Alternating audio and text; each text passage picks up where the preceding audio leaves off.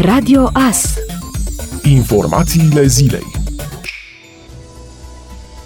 Plăcuțele cu numărul de înmatriculare pentru vehiculele pur electrice și electrice hibrid vor avea un fond reflectorizant de culoare vernil. Asta prevede o inițiativă legislativă depusă la Parlament. Totodată, literele și cifrele vor fi în relief și ar urma să aibă culoarea verde pentru autovehiculele pur electrice, respectiv culoarea neagră pentru cele electrice hibrid. Inițiativa legislativă propune evidențierea în trafic a vehiculelor vehiculelor prietenoase cu mediul prin aplicarea de plăcuțe distincte, o practică întâlnită în alte state europene sau în curs de implementare. Rolul primordial al acestor măsuri este de a crește gradul de conștientizare a participanților la trafic asupra problemelor de mediu și de încurajare a tranziției către metode de transport curat, inclusiv orientarea către achiziționarea de vehicule electrice sau hibride, mai arată autorii proiectului un număr de 240 de cărți rare, valorând în total peste 3 milioane de dolari, au fost returnate proprietarilor după ce au fost furate din Londra de un grup de infractori români, care au pătruns într-un depozit prin acoperișul acestuia pentru a evita declanșarea sistemului de alarmă. Infractorii care au fost încarcerați într-o închisoare din Marea Britanie luna trecută au fost denumiți de presa britanică Banda Misiune Imposibilă, datorită tehnicilor acrobatice folosite pentru pentru a pătrunde în acel depozit, ce amintește de o scenă faimoasă din filmul Misiune Imposibilă din anul 1996, care îl prezintă pe actorul Tom Cruise coborând pe o frânghie în interiorul unui seif. Acele cărți rare de o mare importanță culturală pe plan internațional includ volume semnate de omul de știință Isaac Newton și de artistul spaniol Francisco Goya, dar și texte asociate astronomului italian Galileo Galilei, a precizat Poliția Metropolitană din Londra. După ce au făcut mai mai multe găuri în gardul ce înconjoară depozitul, hoții au făcut alte găuri în acoperiș și au coborât pe frânghii până la etajerele cu cărți, evitând astfel să activeze senzorii sistemului de alarmă care erau localizați la nivelul ușilor. Jaful în cauză este doar unul dintre cele comise de acea bandă asociată cu grupul infracțional organizat Clămparu din Iași în mai multe localități din Marea Britanie într-o perioadă de peste 2 ani și jumătate.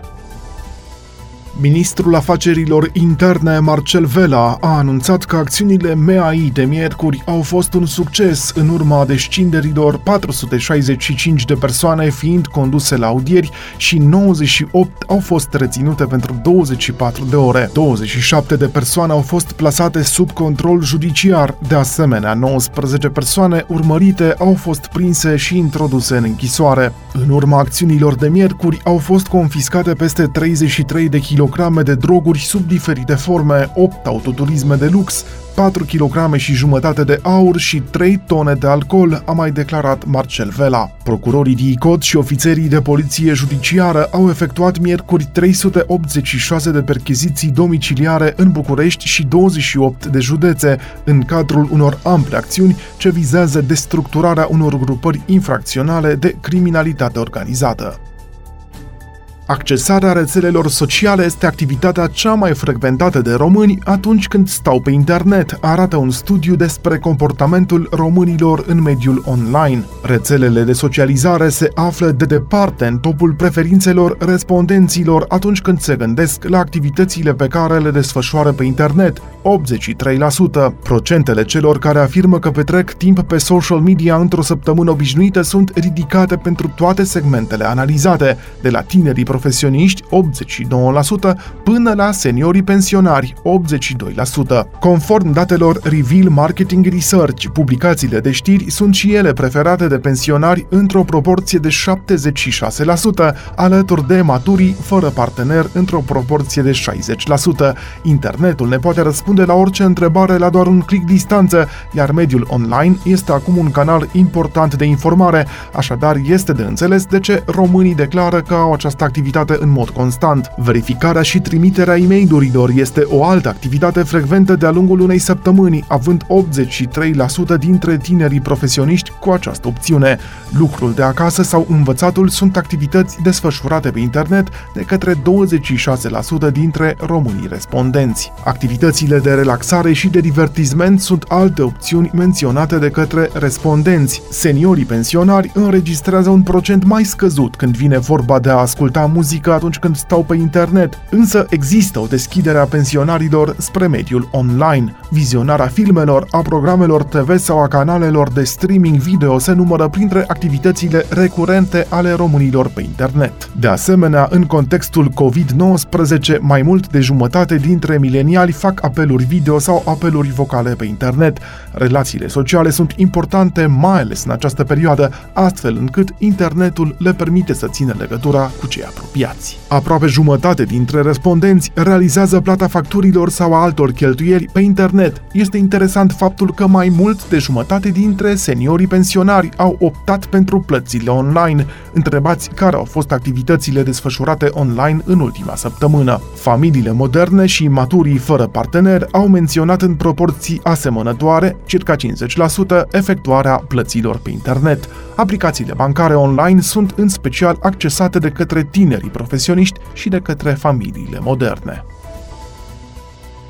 Inspectorii de muncă vor verifica timp de două săptămâni modul în care companiile care au mai mult de 50 de angajați respectă măsurile privind munca la domiciliu și decalarea programului, precum și normele de sănătate în contextul pandemiei. Controlele se desfășoară la nivel național timp de două săptămâni până pe data de 24 noiembrie, inclusiv în zilele de sâmbătă, potrivit Inspecției Muncii. În cadrul campaniei de verificare, Inspecția Muncii își propune ca obiective să îi determine pe angajatorii care au mai mult de 50 de salariați să organizeze programul de lucru astfel încât personalul să fie împărțit în grupe care să înceapă, respectiv să termine activitatea, la o diferență de cel puțin o oră, dar și ca angajatorii să implementeze munca la domiciliu și telemunca în vederea reducerii riscului de contaminare cu coronavirus la locul de muncă, precum și pe timpul deplasării la și de la locul de muncă. De asemenea, și cu privire la asigurarea unui mediu de muncă sigur pentru securitatea și sănătatea lucrătorilor. Printre obiectivele campaniei mai sunt și identificarea și combaterea muncii nedeclarate și luarea măsurilor care se impun pentru determinarea respectării de către angajatorii controlați a prevederilor legale în domeniul relațiilor de muncă.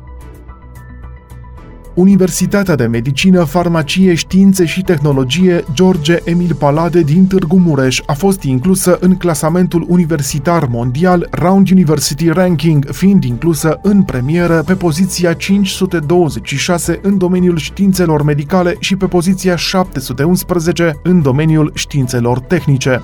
Round University Ranking este un clasament universitar mondial care evaluează performanța instituțiilor de învățământ superior din întreaga întreaga lume. Din 2010 până în prezent, 1100 de universități de top din lume din 85 de țări au participat la acest clasament, care măsoară performanța instituțională prin 20 de indicatori grupați în patru domenii cheie: predare, cercetare, diversitate internațională și sustenabilitate financiară, a declarat rectorul UMFST din Târgu Mureș, Leonard Asamfirei.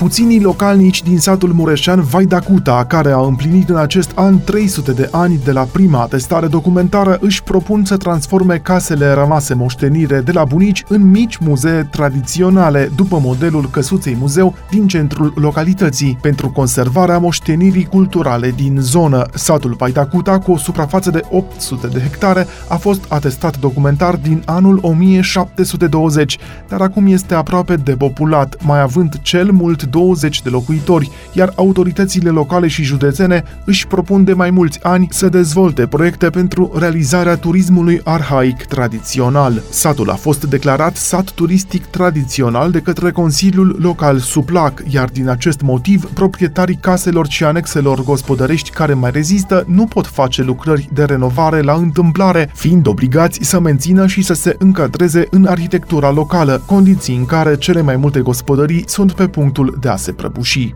În Vaidacuta există deja căsuțe muzeu, una dintre case fiind deschisă publicului încă de acum 11 ani. Muzeul a fost construit când un întreprinzător din Târnăveni, Ioan Țita, a decis să restaureze o căsuță dărăpânată și să adune în ea cât mai multe lucruri valoroase care arată îndeletnicirile oamenilor din Vaidacuta și modul în care își duceau traiul în urmă cu 100 de ani. Ioan Sita a restaurat căsuța exact cum a fost cândva și a dat-o spre vizitare în mod gratuit, pentru a fi în folosul generațiilor care vor veni să nu se uite de unde am plecat, spune el. În anul 2015, atunci când a fost adoptată strategia pentru perioada 2016-2021